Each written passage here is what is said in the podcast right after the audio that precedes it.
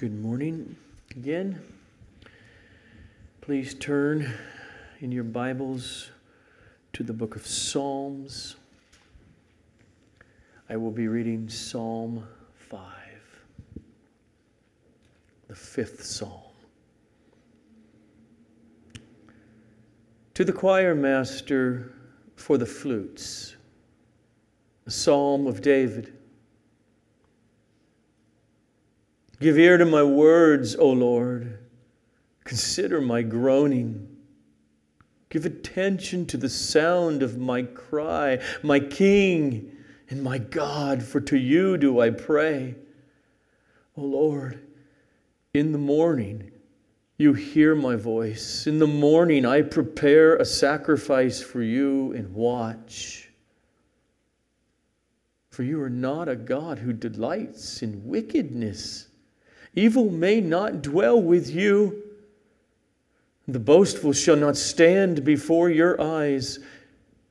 You hate all evildoers. You destroy those who speak lies. The Lord abhors the bloodthirsty and deceitful man. But I, through the abundance of your steadfast love, will enter your house. I will bow down towards your holy temple in the fear of you. Lead me, O Lord, in your righteousness because of my enemies. Make your way straight before me. For there is no truth in their mouth. Their inmost self is destruction. Their throat is an open grave. They flatter with their tongue. Make them bear their guilt, O God let them fall by their own counsels. Because of the abundance of their transgressions, cast them out, for they have rebelled against you. But let all who take refuge in you rejoice. Let them ever sing for joy and spread your protection over them, that those who love your name may exalt in you. For you bless the righteous, O Lord. You cover him with favor as with a shield. Blessed is the reading of God's holy and Holy Spirit inspired prayer of his servant David.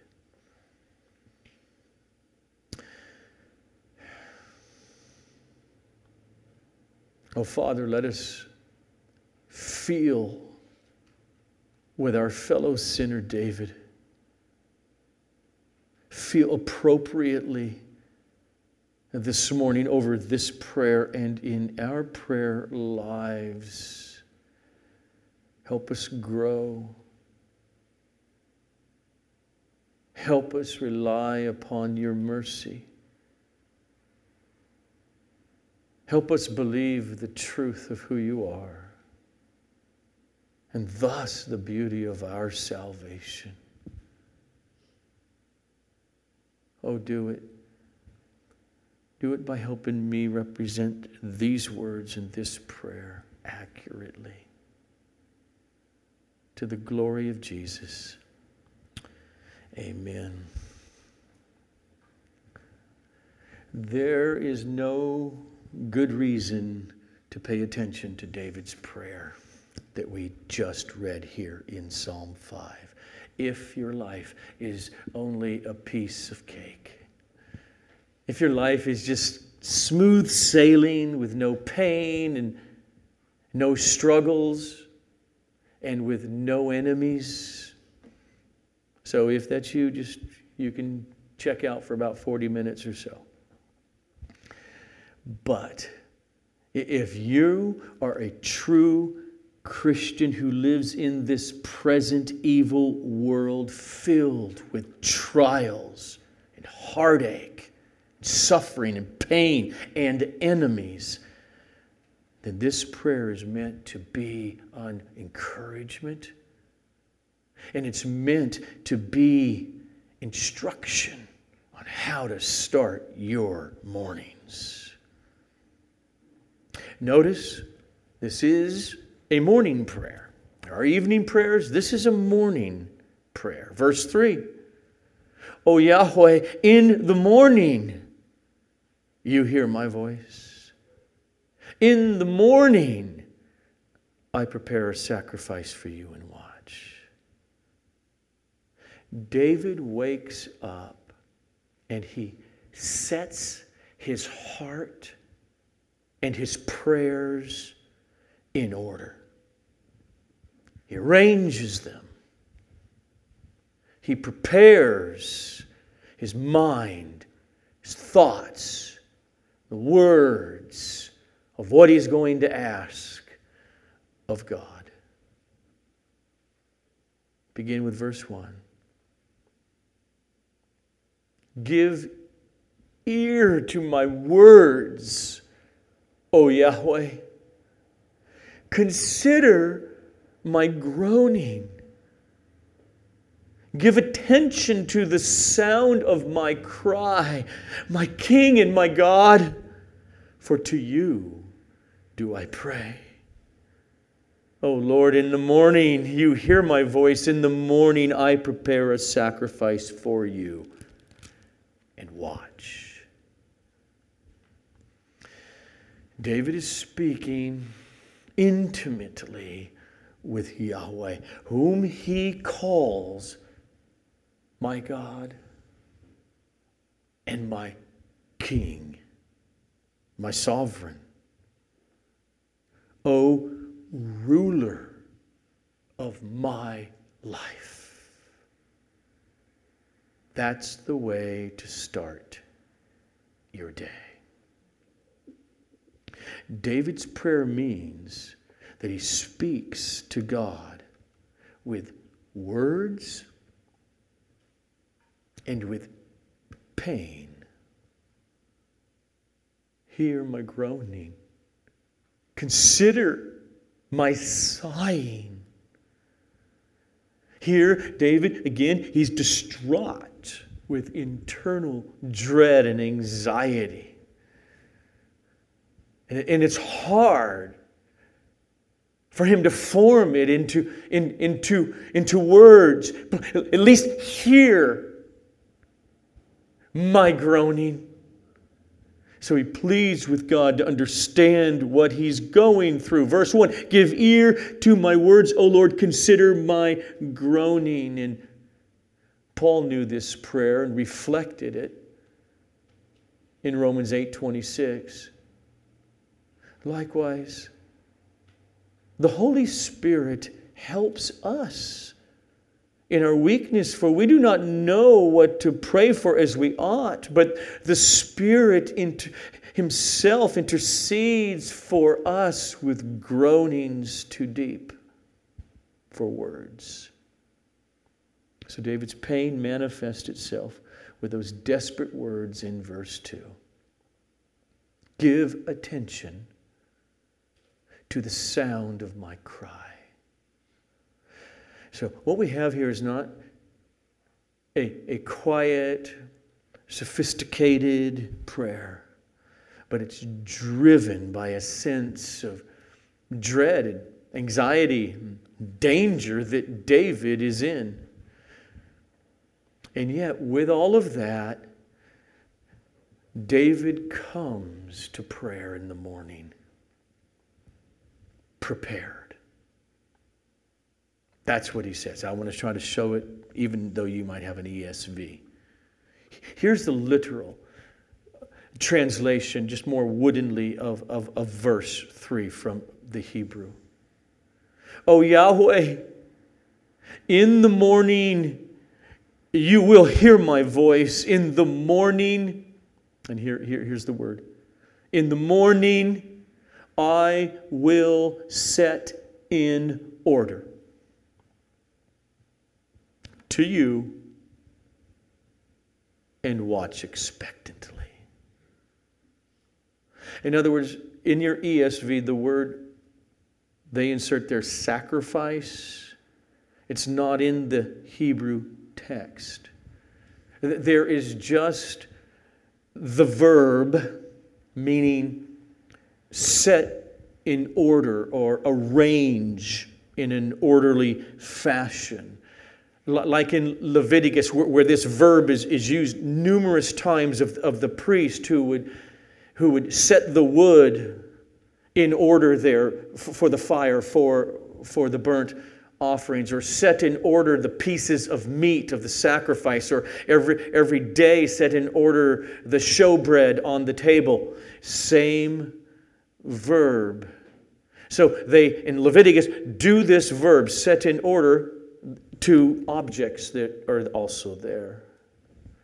Here, in verse 3 of Psalm 5, it's just the verb, and there is no direct object in the text. And that's why I and most translators think that we are to infer what is implied that the object in the context is his petitions, his, his request. So the King James Version translates it this way I will direct my prayers. Or the New American Standard Bible translates it I will order my prayers to you. Or the NIV, I lay my request before you in the morning. And so where the priest may be setting the morning sacrifice in order. Here's David in the morning going to God, ordering his prayer.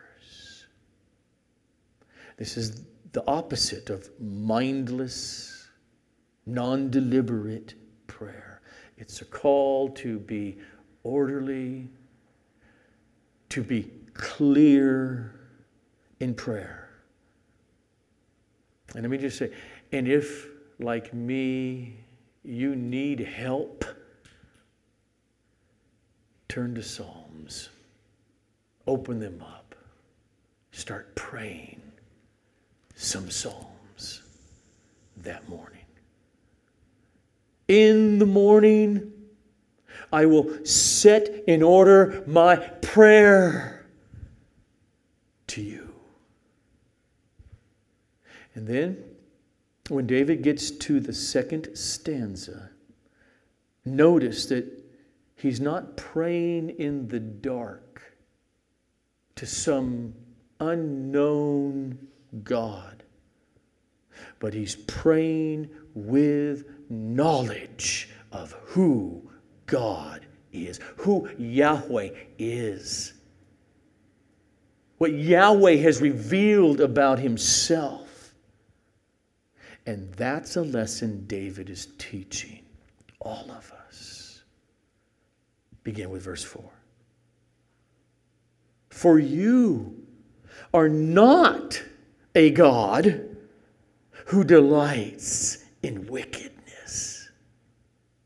Evil may not dwell with you. The boastful shall not stand before your eyes. You hate all evildoers. You destroy those who speak lies. Yahweh abhors the bloodthirsty and deceitful man. So, first notice the first word there in verse 4 is for, or F O R. And it's key because beginning with verse 4, working its way down through the next few verses, David is giving the reason why he's so confident in what he has said in verses 1 to 3. He's confident, oh Lord, in the morning you hear my voice. In in the morning, I prepare set in order my request to you, and I watch, expecting answer. How come? Starting with verse 4, he tells you how come. He prepares his pleas. He waits expectantly because that's what for means. For he knows what God is like. He knows his character. He knows that God does not delight in wickedness, and he will not put up with evil. Evil will not dwell with him in his house.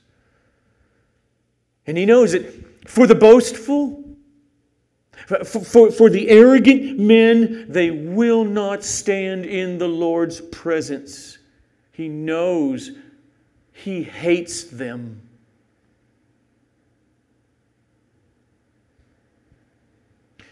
Try quoting that. Verse 5, straightforwardly, in the majority of popular evangelical churches today. It'll be a foreign God to many. I think you're off your rocker. What are you talking about? Our God is a, is a mushy God of love who would never hate any human being. He only hates the sin, but he loves the sinner. See, he hates those, those men working under Saddam Hussein two decades ago in charge of horrific tortures and don't kill them so we can torture them longer. He hates what they are doing, but oh, he loves the men doing it. As if some sin is somehow an, an entity that is distinct from the person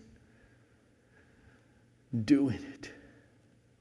That may be the man centered theology of our day, but it's not biblical. It, it is not the one true God of the Bible. I'm going to go with David on this. The boastful shall not stand before your eyes. You hate all evil doers. You destroy those who speak lies. The Lord abhors the bloodthirsty and deceitful man. That's why C.S. Lewis represented Jesus with the lion, Aslan, right? But is he tame? No, he's not tame but He's good.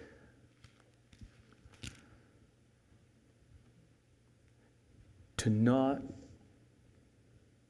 hate evil. To not hate evil doers or bloodthirsty murderers means you are not good. Yahweh hates all evildoers. He abhors he detests the bloodthirsty, deceitful men.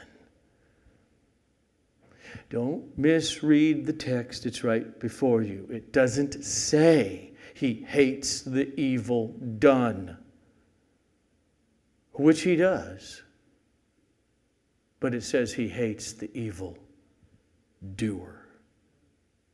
He doesn't merely abhor bloodthirsty deeds, but bloodthirsty men.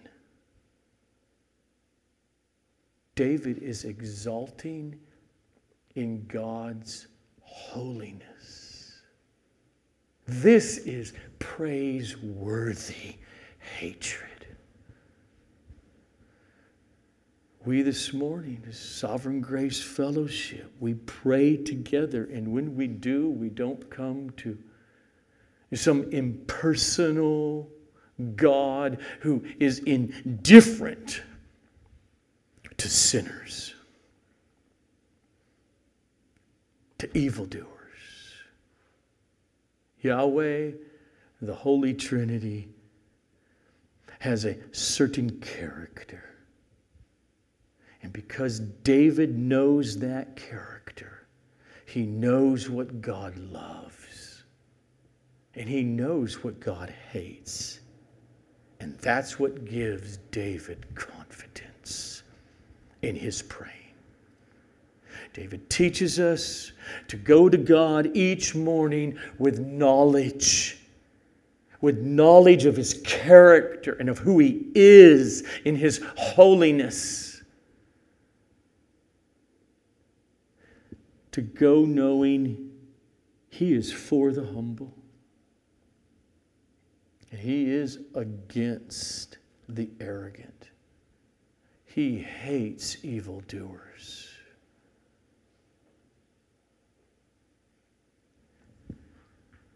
And that is what makes mercy possible. David was the one who confessed his sin, his evil doing in Psalm 51. He had a context for receiving mercy. David's description of God as hating, holy hating of evil, is the reality that makes sense of the cross of Christ. Because God on the cross reckoned and, and imputed our sinful beings to be in Christ on the cross. And thus Jesus cried out, It's finished! Our guilt, our sins, our judgment have been satisfied. They've been propitiated. His hatred of our sinfulness it was not ignored, but it was reckoned with by pouring out his wrath upon Jesus as our substitute.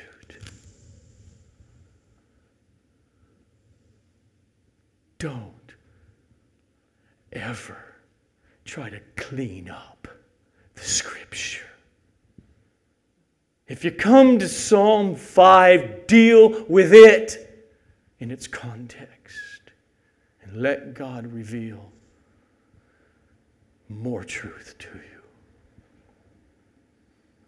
And so, as those who are engulfed in God's grace through faith, just like David was, he models for us to base your petitions and your requests in prayer on knowledge the knowledge of who God actually is.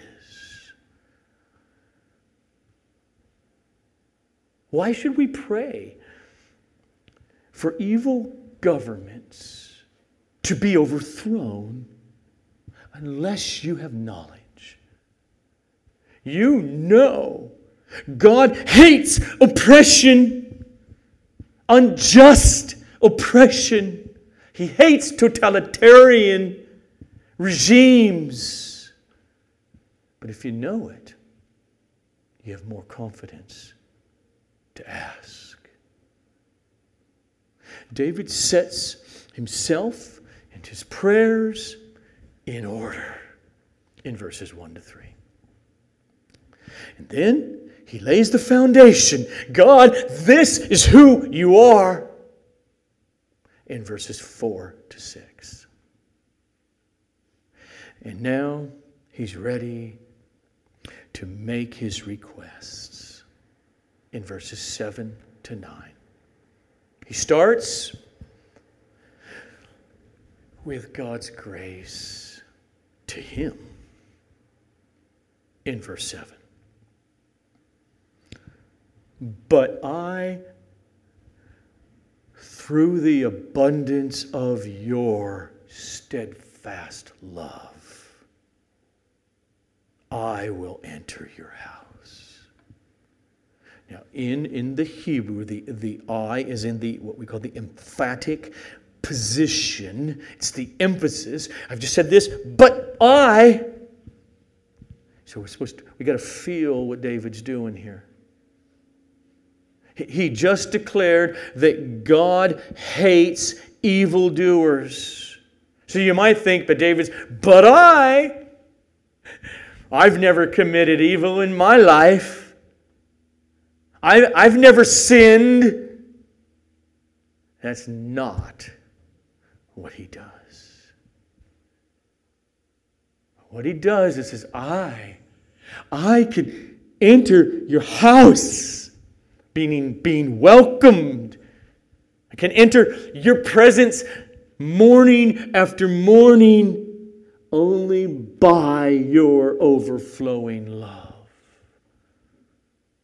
From the Hebrew, chesed, loving, kindness. David does not come on the basis of his works or on what he thinks he deserves, but only by God's grace. He comes by grace and he comes in the fear of the Lord. And that's the difference between a sinner who is still under God's judgment, and a sinner who is under God's grace. The fear of the Lord is the sign. But I, through the abundance of your steadfast love, will enter your house. I will bow down toward your holy temple in the fear of you. The fear of the Lord that he's talking about comes from God's loving kindness. It comes from, from God's grace of new birth that opens the eyes of us sinners to the truth of God's holiness and hatred of evil and sin. And thus, it opens the eyes of our heart to see in the mirror our own sinfulness. And then there's the part three. In the context of God, and our sin, our eyes are open to the mercy that is extended through Christ Jesus. And then the daily walk with the Lord is a walk in the, in the tension of who God is and our sin remedied. And so we can say with David, I will bow down towards your holy temple in the fear of you. When we approach God like David, drawn by his grace, his loving kindness, and sobered by fear, what we have is worship. Finally, then, David comes to his primary prayer request beginning in verse 8. First, for himself. Lead me, O Yahweh. Lead me in your righteousness because of my enemies. Make your way straight before me.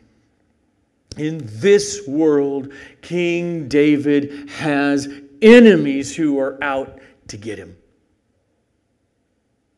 who use deceit and lies in order to get their destructive deeds done upon him. That's read it, verse 9.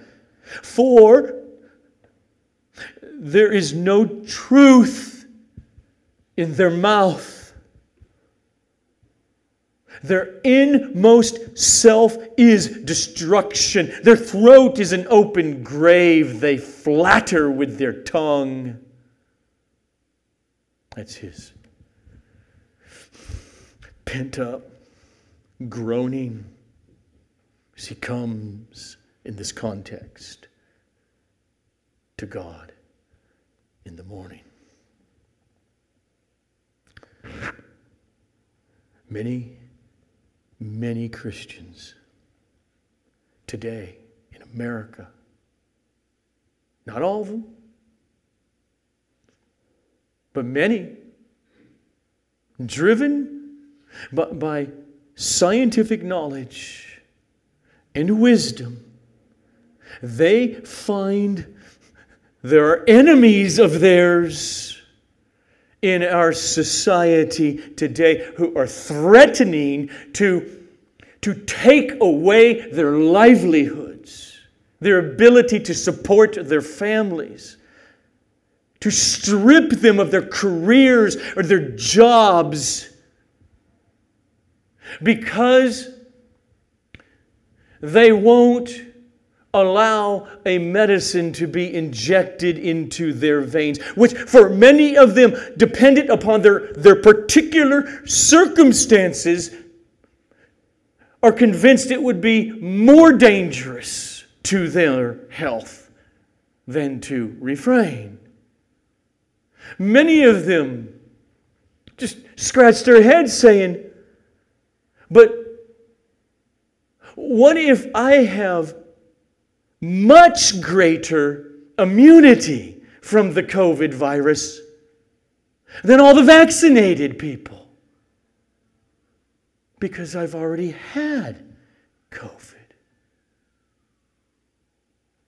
I'm much less likely to contract it and even pass it on to others than the vaccinated.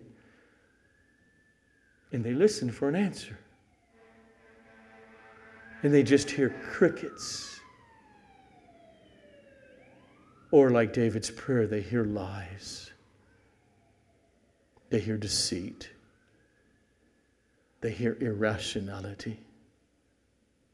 They hear, shut up and just do as I command. So, David's prayer is, and anyone in that situation's prayer ought to be every day lead me in your righteousness. What does that mean when David says that?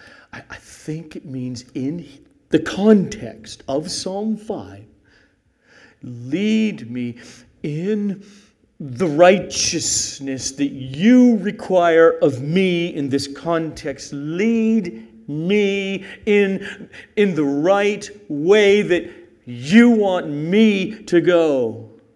He goes on to say, Make your way straight before me. David knows, in other words, his susceptibility to sin.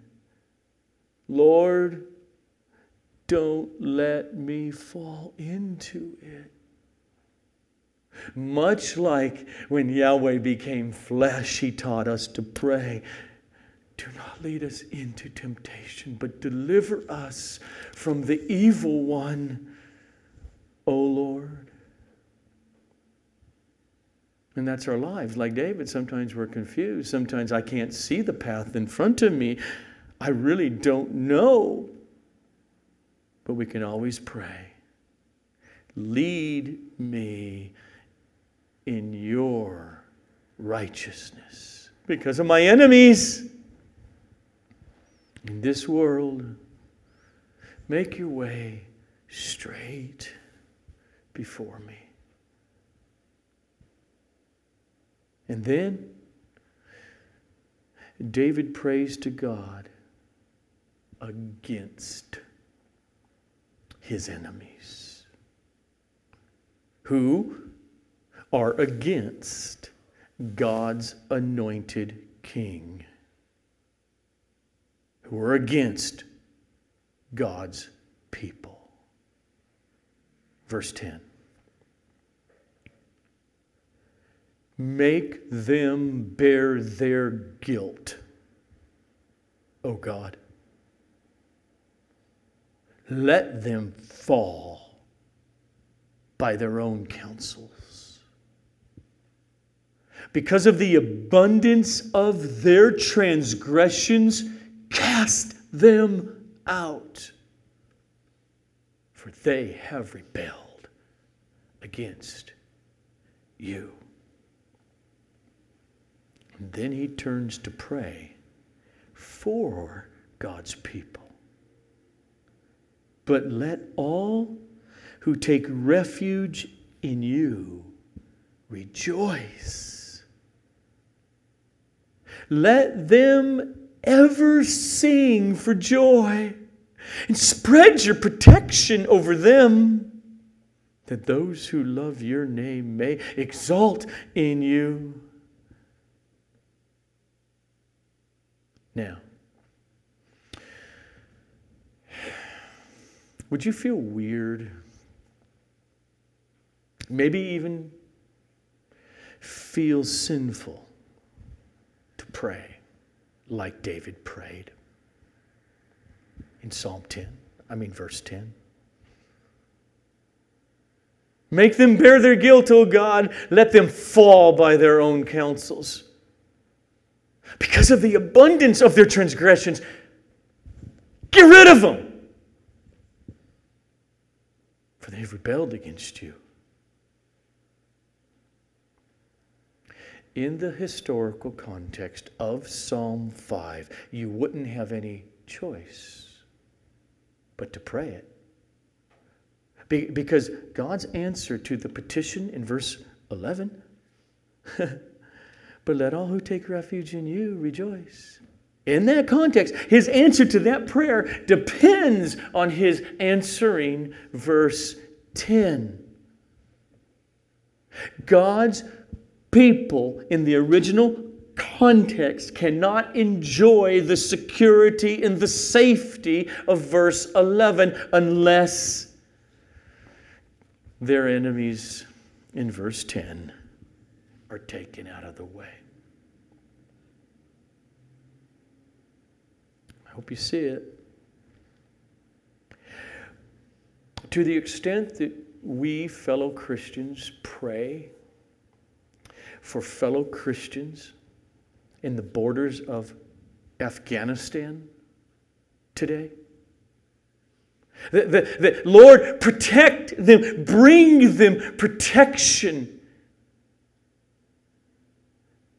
Maybe they can live more in a, a kind of protection that we here live in. Well, be rational if you're praying that.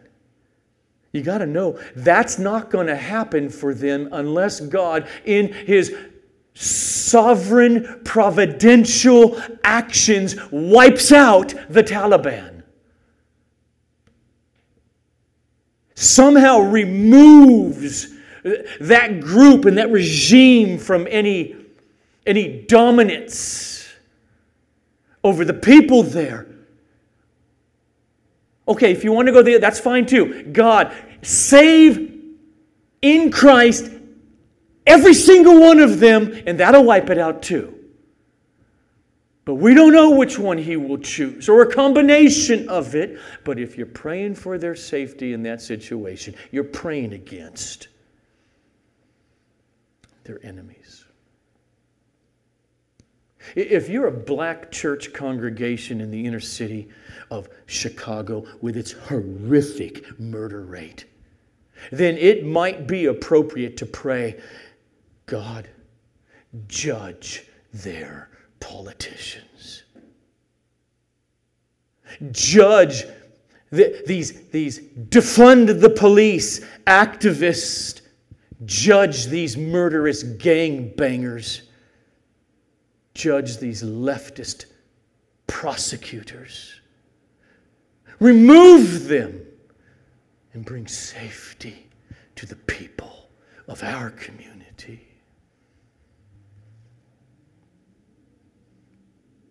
Over the centuries, God has always answered, sometimes slowly, sometimes 50 years later.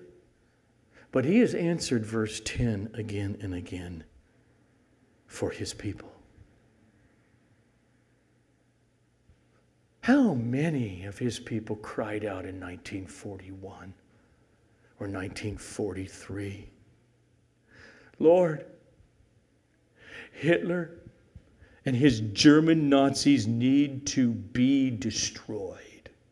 They need to be wiped out with violence so that we can rejoice in freedom.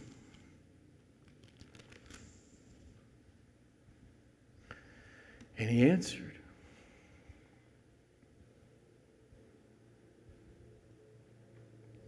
But during this present evil age, not all of God's people experience deliverance from temporal evil regimes. That's why the Apostle Paul takes the eternal perspective on this for all Christians. And this is how he penned it in 2 Thessalonians 1 6 to 8. God considers it right or just to repay with affliction those who afflict you. And to grant relief to you who are afflicted as well as to us. When, Paul, when, when the Lord Jesus is revealed from heaven with his mighty angels in flaming fire, inflicting vengeance on those who do not know God and on those who do not obey the gospel of our Lord Jesus. We live in this present evil world, and therefore, Christian prayer is part of our warfare. Believers are drawn to the Psalms because we yearn. We yearn for God to finally set all things right at the return of Christ. And we yearn that may we taste portions of it in this world. And then verse 12, he ends it, which drives the plea for, for God to judge, to judge all evildoers. Why? Because you bless the righteous, O Lord. You cover, and he goes to the singular now, and he goes to the third person, not just himself, David. You cover him with favor as with a shield. Because of Jesus saving us sinners and transforming us safely into his protection, David ends his prayer with confidence that the Lord wraps his arms around us like, like, a, like a shield in warfare. Nothing can finally hurt us. In the meantime, we war against evil powers, praying, take them down, O Lord. And as we do, individually, we keep praying, verse 8, for ourselves. Lead me, O Lord, in your righteousness because of my enemies. Make your way straight before me. And he will. Let's pray.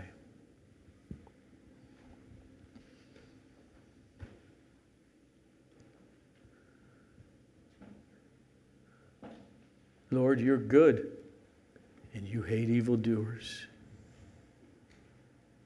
And we thank you that your justice in wrath against us, evildoers,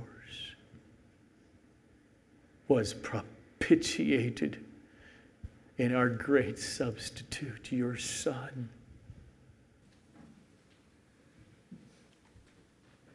So, Father, we pray for deliverance for those people who love you and are stuck in Afghanistan.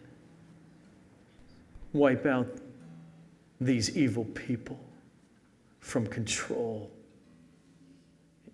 that part of the world. Oh Lord, may your church in the West and in America in the times that we're in stand. May you deliver temporally again and again and again your people. And when you choose not, would you give your people